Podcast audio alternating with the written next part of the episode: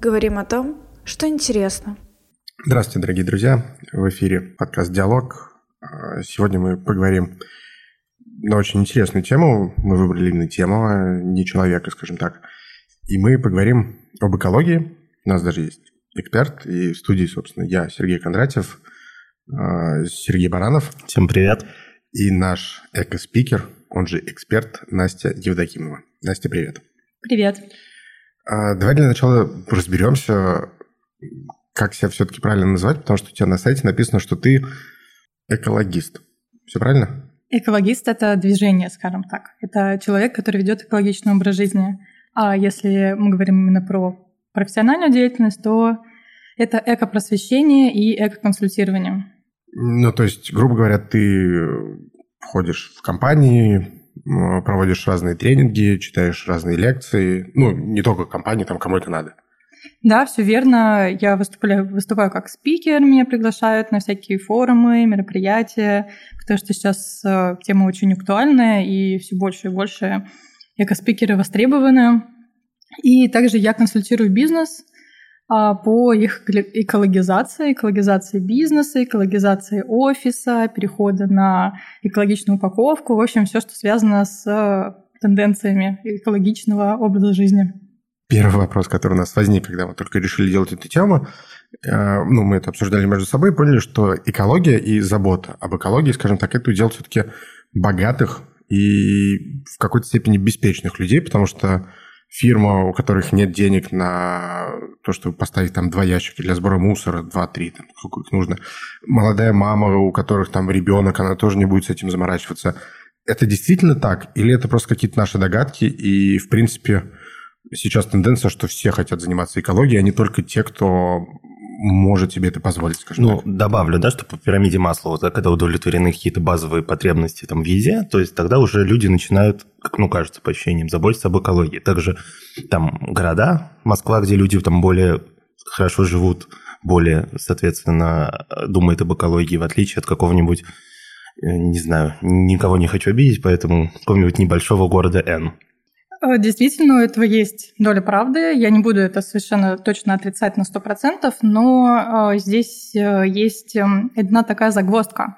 Все забывают, что в пирамиде Маслоу первое, насколько я помню, его деление — это безопасность, если я не забываю. А экология — это есть наша безопасность. То есть без чистого воздуха, чистой воды, чистой еды, какой-нибудь там а, чтобы вы понимали, сейчас практически нет воды без микропластика. То есть сейчас все исследования уже проводятся а, и доказывают, что вода вся содержит в себе микропластик. Рыба, рыба вся содержит в себе микропластик. То есть, когда ты начинаешь об этом задумываться, ты понимаешь, что вот она, где базовая потребность, в общем-то. Вот она и есть самая базовая в безопасности. А, но я не буду спорить, что действительно вопрос эм, осознанности, он приходит только после того, как у тебя действительно закрыты все самые такие, э, не хочу сказать низменные, но такие базовые потребности, как э, накормить своего ребенка, не знаю, накормить себя и там заработать себе на хлеб и быть уверенным хотя бы в завтрашнем дне. Но здесь все очень неоднозначно. Почему? Потому что э, самые большие загрязнители вообще планеты это, это как раз страны с самым высоким ВВП. То есть э, это США, это Китай, это Евросоюз. То есть это как раз те страны, где вроде как базовые потребности уже удовлетворены. И людям, казалось бы, уже пора об этом задумываться. Но именно они производят больше всего мусора, и они производят больше всего как раз выбросов, и а, ну, все эти технологические да, истории как раз происходят от них. Не в странах третьего мира как раз-таки, и не в странах там развивающихся, куда и входит Россия в том числе. Вот, поэтому здесь э, у нас э, встает дилемма, что все-таки экология это вопрос базовой потребности, или экология это вопрос э, уже когда у тебя все закрыто, и тебе уже можно задуматься о том, ходить тебе шопер в магазин или с пакетом. Но здесь еще тоже другой вопрос.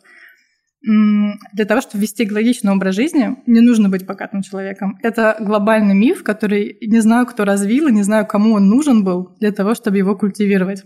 Потому что, если, например, говорить обо мне, я никогда так бюджетно не жила, как с переходом на экологичный образ жизни. Потому что у тебя перех... эм... твоя жизнь полностью меняется. У тебя настолько происходит переосознание твоих покупок, твоего образа жизни, а, грубо говоря.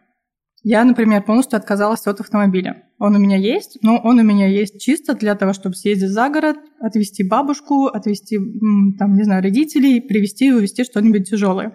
Я очень сильно экономлю на том, что я больше не езжу на личном автомобиле.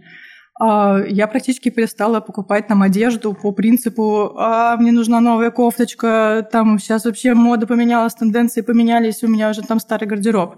Нет, я уже иначе подхожу к вопросу гардероба.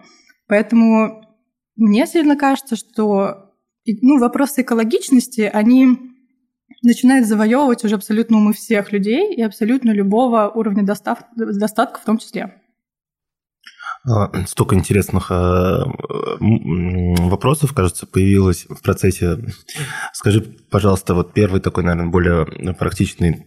Ты сказала, вся вода загрязнена микропластиком. А, что делать-то? Ну, то есть, так, э, скажем, фильтр поможет фильтровать, если воду, э, или покупать бутилированную? Самая большая проблема, что э, микропластик настолько мал, он поэтому и микро, что его не может э, схватить ни один фильтр ни одно очистное сооружение его не может выцепить. Поэтому просто теперь жить с этим и все. То есть угу. это уже вопрос исключительно либо точка невозврата пройдена, и мы теперь с этим живем, либо мы сейчас что-то делаем, и уже вода начнет самоочищаться, там, грубо говоря, лет через 10 э, придет свою прежнюю норму.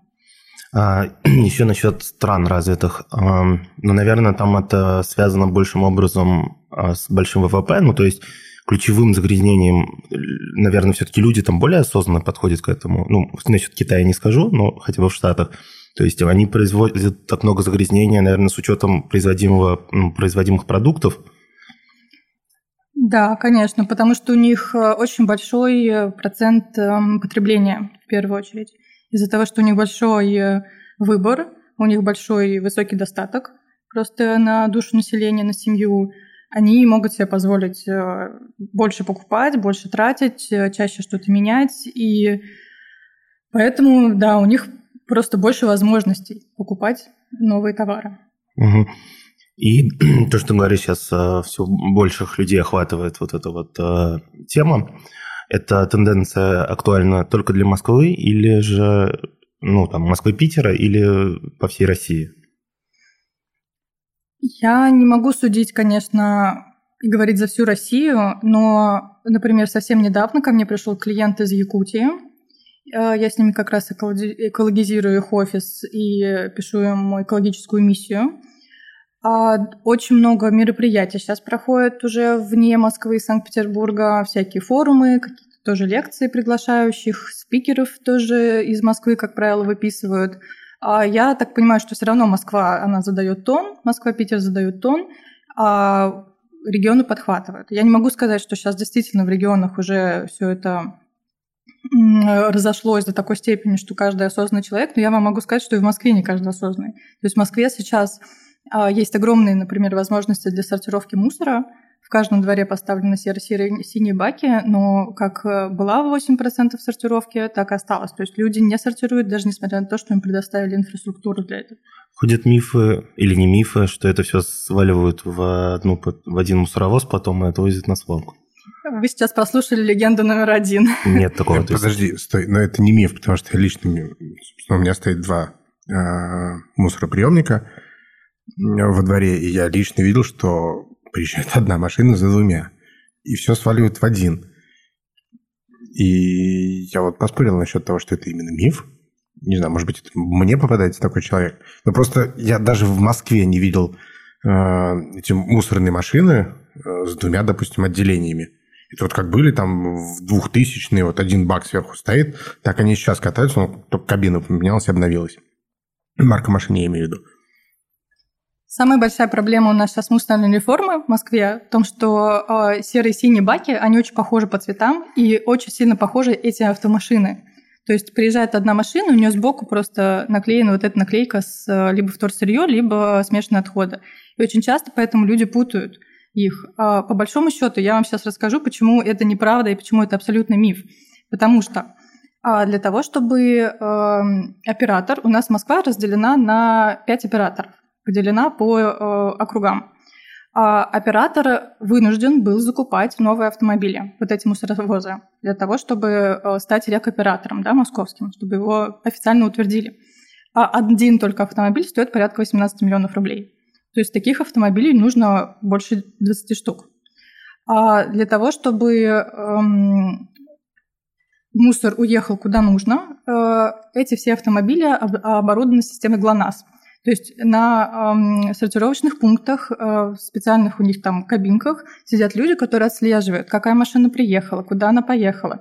А вот этот вот человек, который э, за рулем мусоровоза, он должен сфотографировать до-после. То есть он должен сначала сфотографировать, что он вот приехал на точку, забирает серый бак, а после, что все, он уже опустошен, и он уезжает.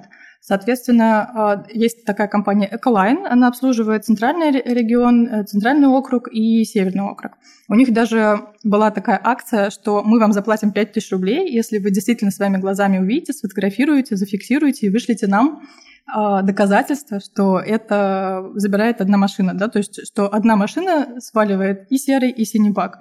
А, это возможно было в самом начале реформы, когда сами водители не понимали еще, что делать, потому что действительно, ну, бардак был, никто с этим не спорит, но сейчас уже спустя там полтора года, как реформа была реализована, а, машины все ездят четко. И я сама лично была на этих сортировочных пунктах, на КПО так называемых, где я видела, как приезжает машина, и есть две ленты. Одна лента на нее поступает э, содержимое серого контейнера, на другую ленту содержание синего контейнера. Самое обидное, что содержание серого и синего контейнера особо не отличается, но опять же из-за того, что очень низкая э, культура сортировки. Но вот именно из-за вот этого недоверия э, ко всему, да, государственного, любой государственной какой-то инициативе, видимо, люди поэтому и не очень стремятся сортировать, потому что у них вот есть стойкое вот это вот недоверие. А, по поводу недоверия, мне кажется, здесь даже не то, что недоверие, ну, по крайней мере, у меня просто лежит пакет, и куда складывается весь мусор. Да, если там большие картонные коробки, я их выкладываю, выкидываю в отдельный бак. Но еще вторая проблема о том, что ты сейчас рассказал, я слышу первый раз. И типа проблема с информированием, она есть. Опять же, про 5000 рублей я тоже слышу первый раз. Ты слышал когда-нибудь? Нет, я вот. И просто даже никто не, не информировал об этом, нигде об этом не было сказано. Можно было хотя бы повесить на подъезд, либо на мусорку всю эту информацию. Короче, есть в этом проблема? Она есть. А как-то собираются с ней бороться? И информировать о том, что да, действительно, вы нам не верите, но вот смотрите, вот у нас фотографии, вот так вот работают люди – это открытая вполне информация. Просто Какие-то вот... социальные проекты, может, даже да, да, медийка. Да. Как раз меня больше всего и расстраивает, что у нас э, мусорная реформа, она реализована очень неграмотно. Э, хоть я сама в сфере экологического просвещения, я понимаю, что насколько это маленький процент, и как раз почему появляются такие люди, как я, которые э, увидели нишу профессиональную в этой области, потому что ты вдруг понял, что э, мусорная реформа запущена, а о ней никто не знает. И э, когда я общалась с оператором Хартия, довольно известный оператор, не только в Москве, в Подмосковье, но и в некоторых регионах и страны, они мне так рассказывают, что их задача поставить баки, вывести вторсырье, рассортировать его, продать все, что сортируется на полигон, все, что не сортируется, все, это то, что у них прописано по договору. А экопросвещением должен заниматься жилищник, должен заниматься а, префектура, вот именно районная история это все. А она этим заниматься, конечно, не хочет. Она снимает максимальную ответственность, поэтому а, ну, полный бардак, действительно. Поэтому у нас а, висят а, совершенно неинформативные какие-то плакаты в подъездах, которые либо висят где-нибудь там в правом верхнем углу, куда никто не смотрит, нету никакого информирования. То есть если бы я, например, была бы во главе реализации этой программы, скажем так, этой реформы, в первую очередь, конечно, я бы поставила коня впереди телеги, а не как у нас сейчас было. То есть сначала нужно проинформировать, потом запускать реформу. А у нас ее запустили, и подумали, ну, как-нибудь они там сами разберутся. Я согласна, проблема в этом плане очень большая, и поэтому приходится человеку, если у него есть запрос на сортировку, лично искать, идти в интернет, пытаться найти информацию, все это тоже э, нет консолидированного какого-то сайта, где можно найти все и сразу. Да, то есть э, зачастую люди, даже живя в районе, не знают, кто у них оператор. Они не могут даже выйти на сайт оператора, потому что они просто не знают, потому что на этих баках очень часто даже не написано, кто оператор. Вот поэтому то, что проблема есть, она есть. Да, я не буду здесь отрицать. Смотри, а такой вопрос. а, то есть есть фактор загрязнения среди там крупных компаний, ну, допустим, какие-то производства мощные. Есть фактор человеческий, да, то есть ты можешь, в принципе, сортировать мусор, у тебя сейчас, ну, есть возможность, э, минимизировать там э, личное пользование личным автомобилем, э, покупать э, реже вещи или покупать там вещи подороже, которые там из вторичного сырья сделаны. Ну, или по качественнее, чтобы их э, реже менять.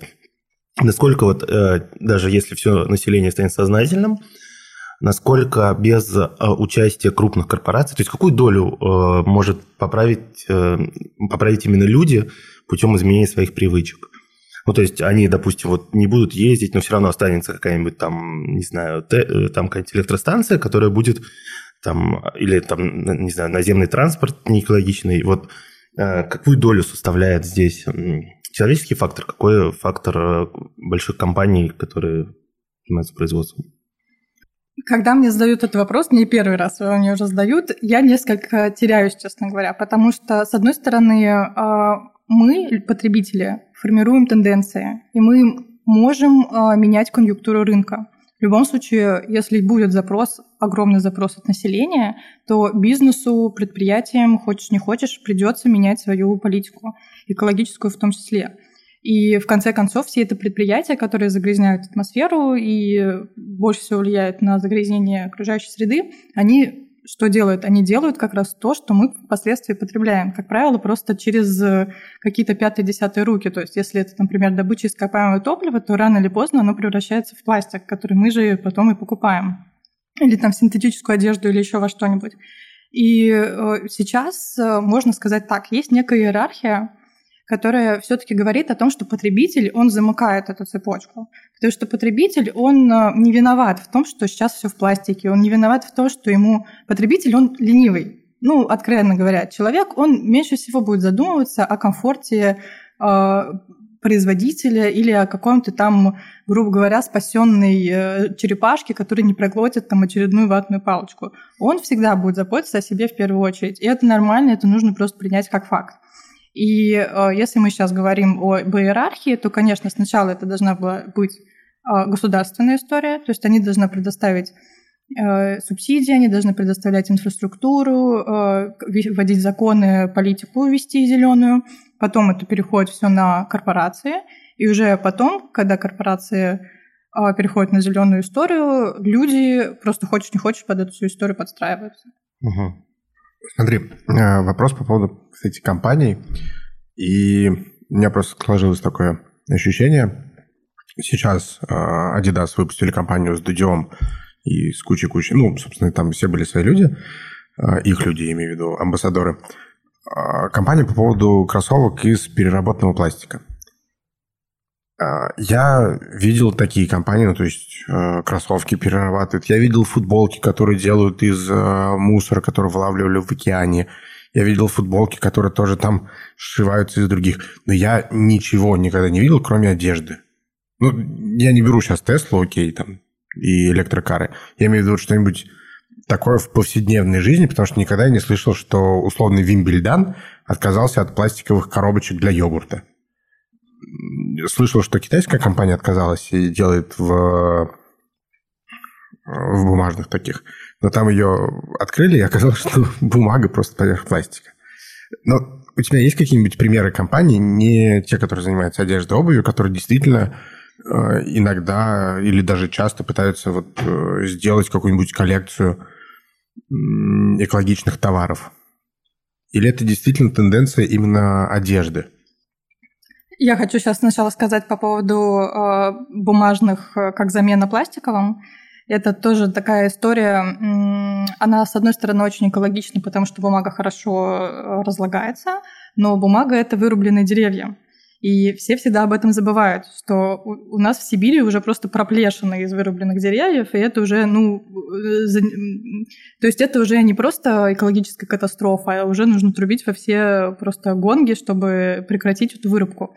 И поэтому как раз-таки пластик считается даже экологичнее бумаги, именно просто потому, что, во-первых, на его производство требуется меньше ресурсов, ну, воды, электроэнергии и так далее. Плюс его, э, он перерабатывается вообще достаточно неплохо. Если действительно замыкать его круг, переработать его во что-нибудь долгосрочное, например, там, в тротуарную плитку, то он становится более экологичным, чем, чем например, бумага, которая очень может быстро повредиться во время переноса ее там, в мусорном ведре, она испачкается какой-нибудь органикой, все, она становится непригодна для переработки, все, на этом ее жизненный цикл заканчивается.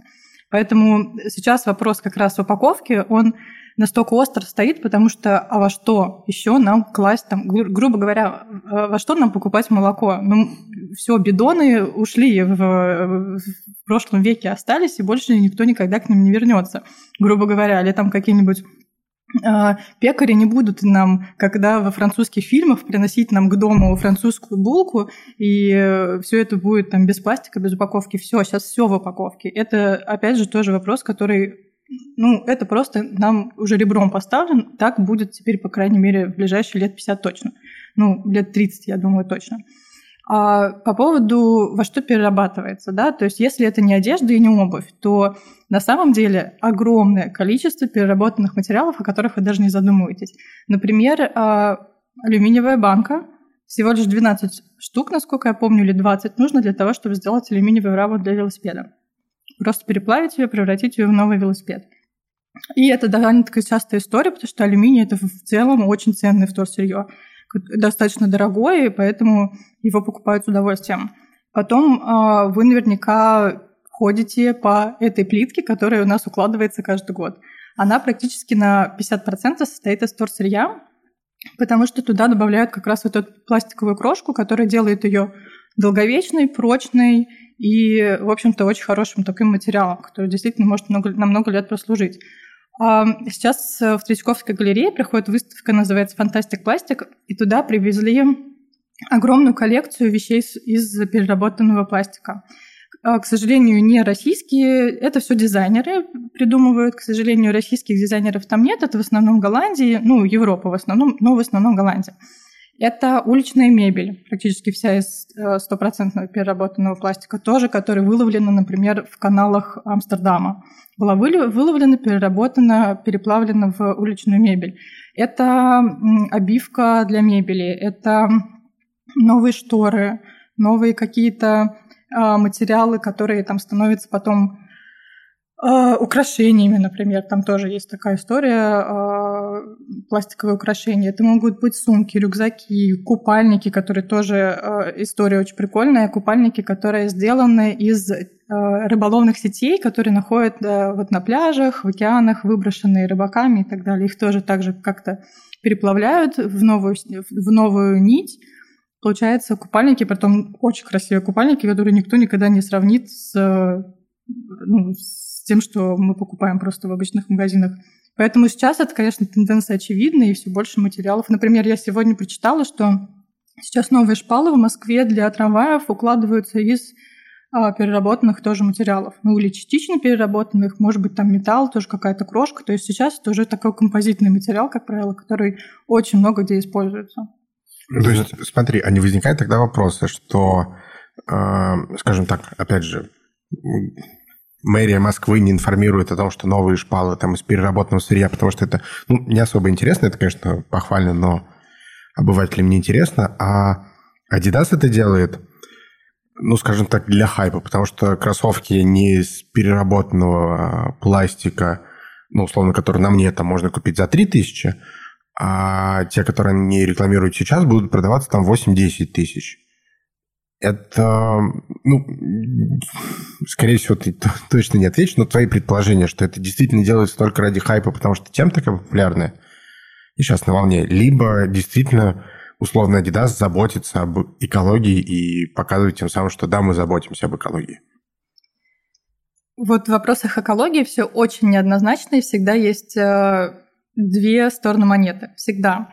А, скажем так, например, э, никогда ни один бизнес не откажется от своих прибылей. Понятное дело, что чем больше они продают, тем больше они получают денег. И а всем известно, что как раз-таки перепроизводство, в том числе одежды и обуви, оно и влияет тоже сильно на экологическую обстановку в стране и в мире. Но другой вопрос. Сейчас э, экологическая обстановка, она уже э, диктует бизнесу не просто правила, не просто вот смотрите, это модно, смотрите, вы можете на этом там какой-нибудь э, э, классный пиар-проект сделать, и там о, о вас напишут все СМИ. Сейчас это уже становится необходимостью, потому что сейчас уже прописываются законы для бизнеса, что они уже должны переходить на там какие-то возобновляемые источники энергетики, а, переходить там на зеленые офисы. То есть это будет усугубляться. И такие компании, как Adidas, у них, во-первых, есть просто элементарно финансовые возможности это подхватить первыми, показать тенденцию, показать пример. А, я считаю, что если и говорить о том, что экология это модно, то ну и слава богу, хотя бы потому что у таких гигантов, как Adidas, есть деньги есть возможности это все продемонстрировать и показать другим компаниям пример. Поэтому, если это будет э, хайпово, если об этом как можно больше узнают, э, на них посмотрят, э, это все будет развиваться, я считаю, что ну, если это модно, окей, пусть это будет модно, пусть это будет хайп, зато они хотя бы хоть какую-то пользу приносят, они вреда, вреда-то не приносят. Ну да, пускай наживаются, но при этом наживаются, хайпуют, но все равно при этом они ну, да. приносят пользу. Плюс есть. А подожди. Подожди. Ну, у меня вопрос прямо в тему. Да у меня уже тема вот, двум, сообщениям ранее. А. Мне про пластик надо. Так подожди, чтобы соединить две темы, кроссовки Adidas тоже из переработанного пластика. А, вопрос такой. Мы, кажется, сейчас э, разрушили еще один миф, что пластик э, Э, менее экологичен, чем бумага? Или все-таки пластик? Просто я к тому, что при должном использовании, там, в Финляндии, например, при огромных объемах вырубки, при должном, там, э, должной посадке деревьев, э, общая там площадь леса увеличивается там с каждым годом, при том, что они там одни из лидеров, ну, вроде как там по добыче древесины. Если с умом относиться, то есть высаживать деревьев больше, чем э, потреблять, все равно, э, там, с учетом того, что сказала, э, ну, энергии меньше затрачивается на переработку, ну, на производство пластика, и то, что переработка пластика реально, потому что я думаю, многие считают, что, кстати, пластик не перерабатывается в принципе. У меня, например, было такое ощущение. Я почему-то был уверен, что пластик – это то, что э, не перерабатывается нормально. То есть все, что все-таки экологичнее, бумага или пластик? Скажем так, Пластик – это прекрасный материал. Его абсолютно точно не нужно хейтить и не нужно его демонизировать, потому что э, пластик сейчас есть везде, и он очень сильно облегчил жизнь человечеству, скажем прямо. То есть он сейчас в самолетах, он сейчас э, все корпуса э, медицинских аппаратов сейчас сделаны из пластика. Э, огромная совершенно медицинская история, сейчас тоже вся пластиковая. Они, это спасает жизнь в прямом, в прямом смысле слова. А пластик, он э, в автомобилях, он э, в каких-то там историях, которые помогают людям. А другой вопрос, как мы его используем, насколько мы его нерационально используем. То есть сейчас, к сожалению, пластиковая история такова, что мы его используем 10 секунд и выбрасываем. Вот в чем самая большая проблема. И э, с бумагой, в общем-то, то же самое. Неважно, вот в данном случае, например, если мы говорим про упаковку, какой-то большой разницы между бумажной или пластиковой нет, лишь просто потому, что и бумажная, и пластиковая, она перерабатывается, вполне возможно переработать ее.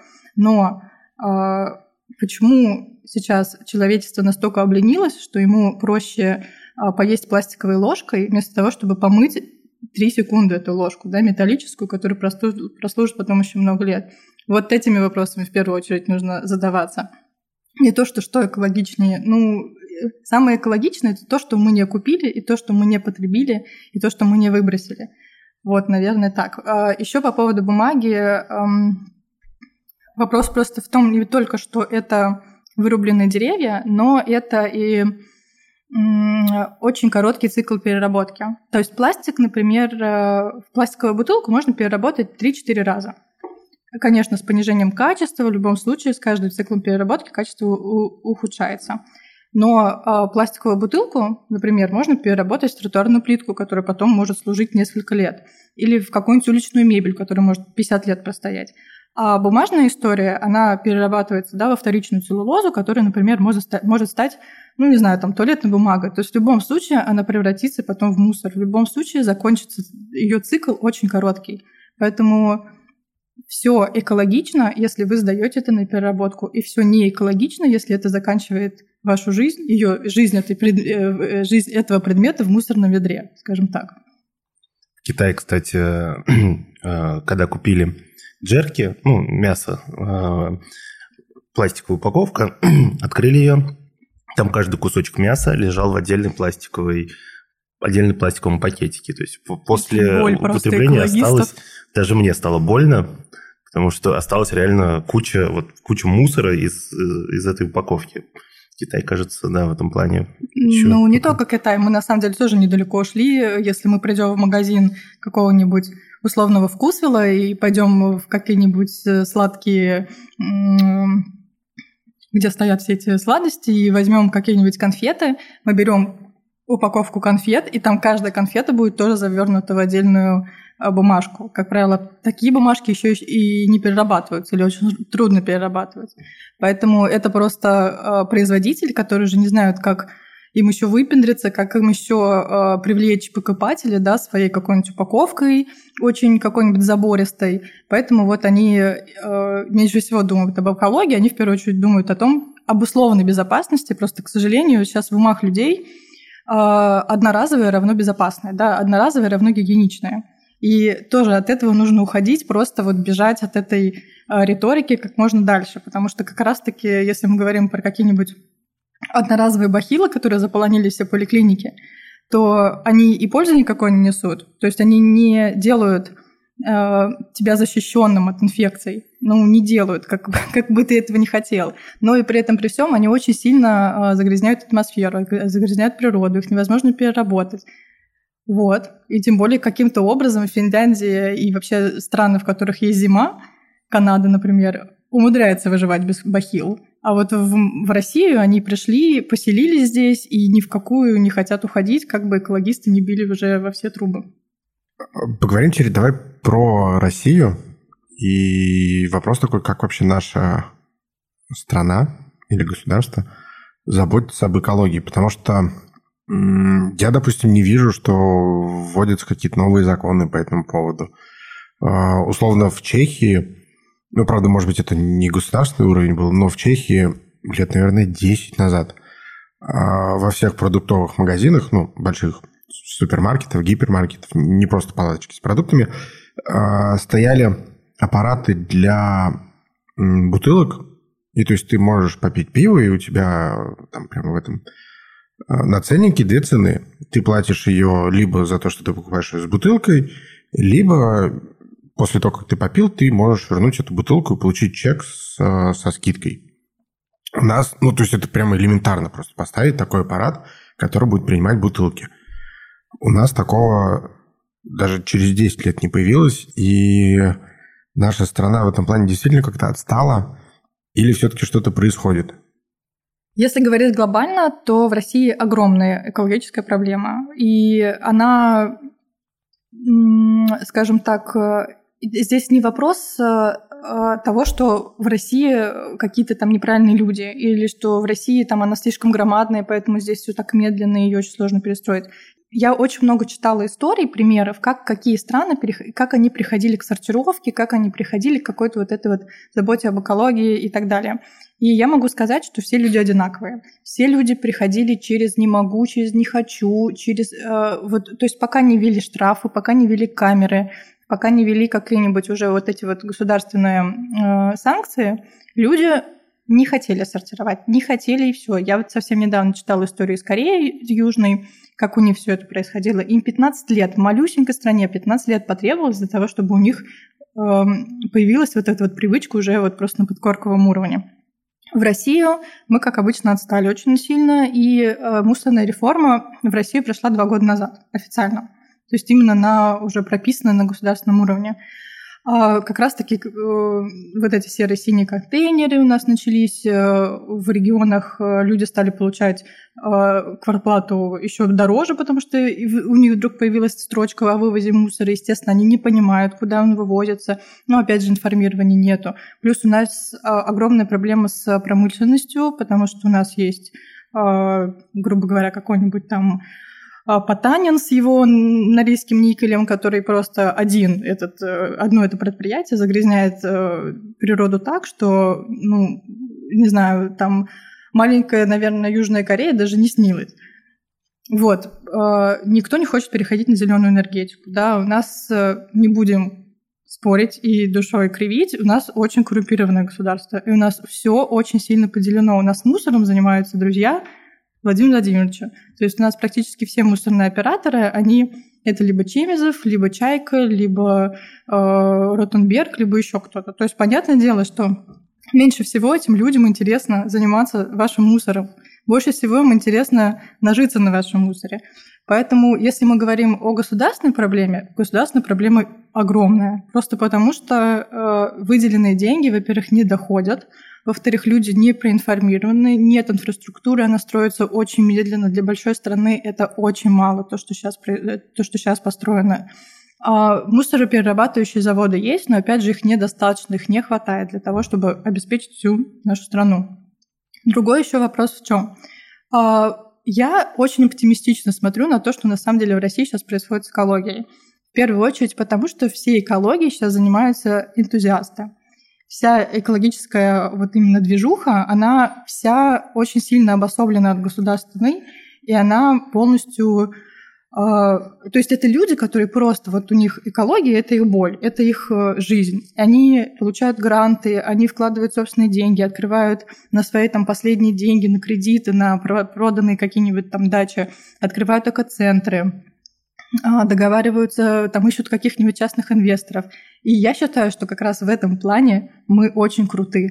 Просто потому, что у нас сейчас, несмотря на то, что а, так все непросто, у нас практически сейчас в каждом регионе есть большой экоцентр, который открыт какими-то энтузиастами, волонтерами. У нас э, куча акций проходит там по всем городам. У нас э, очень много каких-то частных движений, фондов, которые только чисто российские, они там никакие не иноагенты, они никаких иностранных там бюджетов не получают. Поэтому э, ну, я смотрю с оптимизмом, честно говоря. То есть если я понимаю, что сейчас от государства требовать, мы, конечно, должны требовать, это наши налоги, но э, все, что сейчас происходит с экологией, развивается просто семимильными шагами. То есть если мы еще пять лет назад о сортировке мусора не было вообще речи. То есть никто не сортировал ничего, просто вообще не поняла, мало что это есть. Прошло каких-то пять лет, это на самом деле мало для того, чтобы перестроить сознание людей. И сейчас у нас уже 8% сортируется. То есть через 5 лет будет сортироваться там 20%. Через там, 15 лет будет сортироваться 50%. Я, по крайней мере, смотрю на это с большим оптимизмом, честно говоря. Не хочу прям ругать так Россию. Потому что мы идем, а, мы совершаем все те ошибки, которые та же самая Чехия совершала 15 лет назад. Просто мы отстаем, и, к сожалению, мы не смогли э, воспользоваться тем опытом, который уже накоплен, и ну, сразу же его себе забрать и сразу же сделать э, вот такой рывок. Ну, с самого начала начинаем. Ну, смотри, есть вполне два конкретных примера, которые произошли в 2020 году. Э, две, скажем так, экологические катастрофы. Э, первое – это разлив топлива, дизельного топлива в Норильске, как раз Норникелем, и ситуация на Камчатке. Насколько мне известно, Норникелю просто выписали штраф. Не обязали сменить э, и провести расследование по всем этим бачкам, которые протекли. Там, я не знаю, мне кажется, они еще и Первую мировую пережили. Э, по поводу Камчатки вообще, ну, то есть, когда я следил за этой ситуацией, и сначала серферы выкладывали там какие-то видео и выписки о том, что у них отравление. Потом пошли эти кадры с э, пляжем, заваленным мертвыми морскими обитателями. И вот э, с Камчаткой долгое время наше государство, правительство вообще, в принципе, отнекивалось. Виновных до сих пор не... Виновные до сих пор не найдены. Если они вообще есть, там непонятно. Просто, насколько я помню, поправь меня, если не так, официальная версия от э, нашего правительства или там правительства э, Камчатки э, было, что это не экологическая катастрофа, а просто какие-то водоросли не так как-то зацвели и убили все живое. Ну, типа, и никто в это из экологов э, не поверил. И это какие-то частные случаи, или действительно у нас...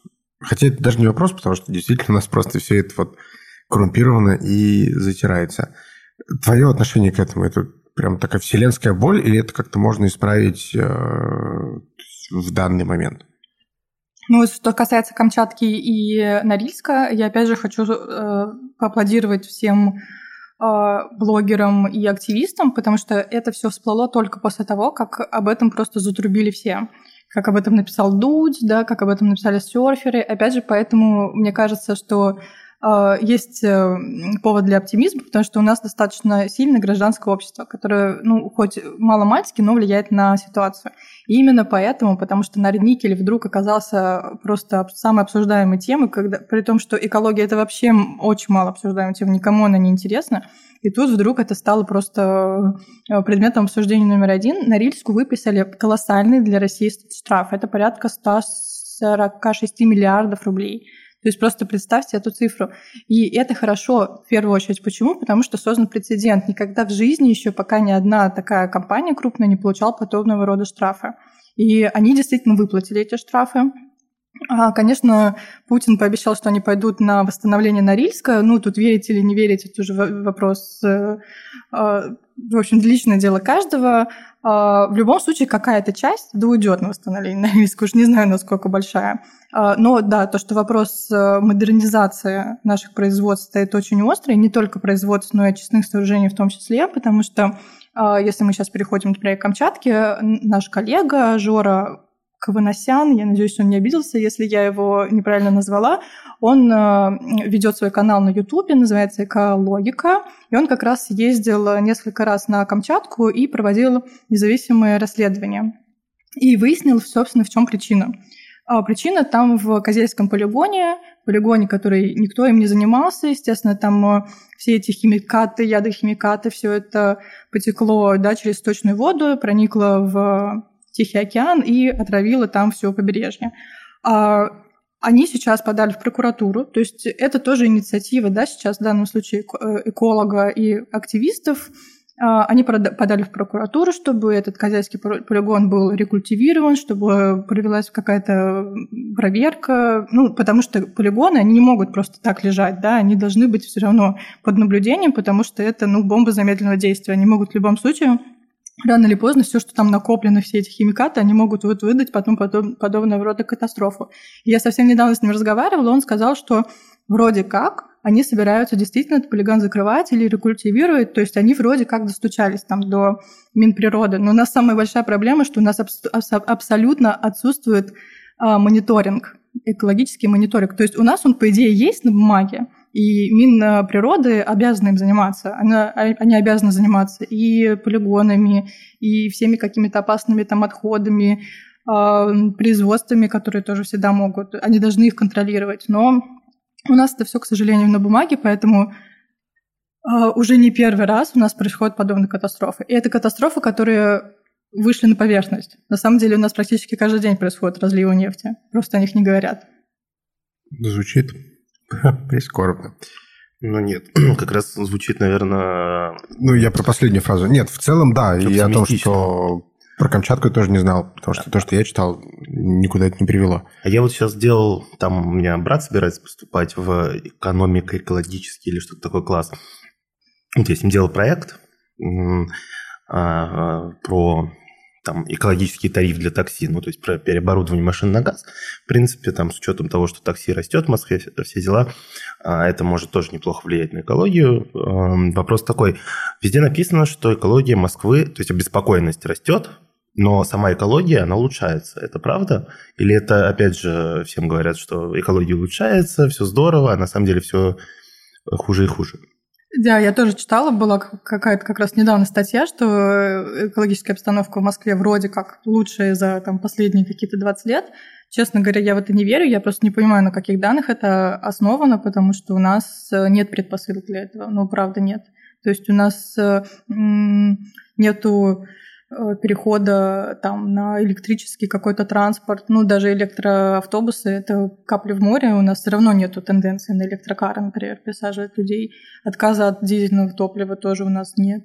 У нас э, по периметру в Москве стоят мусоросжигательные заводы в каждом практически э, в каждом округе, которые тоже огромные токсичные вещества выкидывают. Ну, Просто, может быть, я не очень углубилась в эту историю, может быть, они прикладывали какие-то доказательства, на чем это основано. На мой взгляд, э, это все ну, как-то вилами по воде, нет никаких оснований на данный момент. Слушай, на самом деле мы потихонечку уже подходим к концу. И вопрос, который я не мог не задать. Как ты относишься к Грете Турнберг? Я считаю, что она молодец. Я не могу сказать, что она хайпится, что она ее почему-то очень не любят во всем мире. Говорят, что она какой-то там э, девочка с э, задержками развития, очень не любят ее обижать из-за того, что она с какой-то обеспеченной семьи, и что ее родители ее это проект ее родителей. Даже если так, не знаю, мне кажется, она такой визионер, она такой э, символ борьбы с климатическим кризисом. Она там встречается с Леонардо Ди Каприо, который тоже такой борец за экологию. Э, мне кажется, она очень хорошая девочка и делает правильное дело. Ну, смотри, а она э, просто символ или она реально может что-то сделать? Тут, конечно, хороший вопрос, потому что я не вижу, чтобы у нее действительно были какие-то э, действия. Но одна ее речь, да, перед Трампом чего стоила, который потом говорили там еще год, по-моему, то есть это все равно, это ребенок, там сколько ей, 16-17 лет. Сейчас 18 уже. Уже 18. Но то есть в любом случае это очень молодой человек, это молодое поколение, которое уже может в таком тоне, с таким а, нажимом разговаривать с президентом самой богатой страны и говорить, а как вы вообще посмели, а, чтобы мое поколение сейчас разгребало все это вот дерьмо, которое вы оставили после себя. То есть мне кажется, это опять же прецедент просто, который она создает. Смотри, история про Грету, которая, не помню в каком году, но ездила в Америку выступать, э, собственно, в ООН. Ты знаешь эту историю? Что она э, в итоге не... На яхте она. Да-да-да. Смотри, как история обстояла на самом деле. Грета Турнберг во всеуслышание там в своих соцсетях, не знаю, с телевизора заявила, что самолеты зло. На самолете она никогда в жизни не полетит, никогда в жизни не летала, потому что ну, он оставляет... Э, след. Да. И поплыла туда на яхте. Причем даже без э, мотора, она его сразу опечатала, ну, должен там быть, она просто опечатала его, и под парусами 20 дней из Швеции э, в Америку весело поплыла. Чтобы обслужить яхту, нужно 5 человек, без учета пассажиров. А Грета Турнберг прибыла в Америку, потусила там, выступила в ООН, потом еще раз потусила там и приплыла, поплыла обратно. Но люди, которые, собственно, экипаж яхты, с ней из Швеции приплыл в Америку, улетел в Швецию, а потом второй экипаж из Швеции прилетел в Америку. То есть два рейса вместо одного но все думают, что Грета Турмик такая молодец. И, ну вот, у меня есть сомнения, действительно ли она молодец, или это просто какое-то лицемерие, потому что, ну, полети ты самолетом, ну, ты все равно спасешь экологию, не твоя команда будет летать два рейса вместо одного. Ну, рейсов-то получается два и так, и так. Ей же возвращаться надо было. Ну, а, ну, да. Я имею в виду два и так, и так, окей, согласен. Но в любом случае яхта это тоже не самый экологичный вид. Я имею в виду производство даже яхты, это тоже такая вот куда более вредная штука, чем производство самолета, насколько я понял из статьи, которую читал перед этим. Может быть, она просто э, еще слишком юная, у нее есть какой-нибудь юношеский максимализм, и она просто захотела продемонстрировать, что вот смотрите, э, есть другие способы передвижения. Я не знаю, я не могу залезть в ее голову и понять ее мотивы. Э, я не могу Никогда в жизни я против экоактивиста не скажу, что он лицемер и делает что-то плохо, потому что я в любом случае за нее. Я знаю, что что бы ты ни делал, ты в любом случае оставляешь после себя экологический след. Меня, у меня есть ТикТок, и я в этом ТикТоке каждый день выслушиваю, насколько я а, неправильно живу, не экологично, и вообще, а, что я только о себе не выслушала. Потому что, а, вы носите одежду, вы в любом случае живете, дышите, что-то едите, и вообще уходите в лес, живите там в юртах каких-нибудь, питайтесь грибами с ягодами, вот тогда мы с вами поговорим.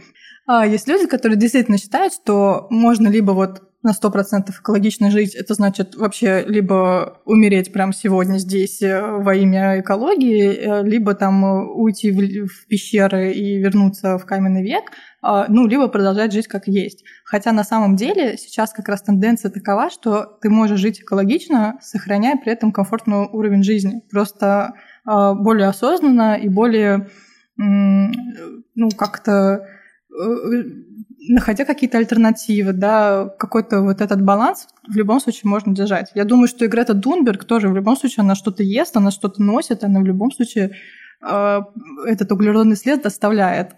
Слушай, а скажи, ну, все-таки если так рассматривать, э, ну, согласись, она ведет себя достаточно вызывающе, ну, то есть э, нестандартно, скажем так.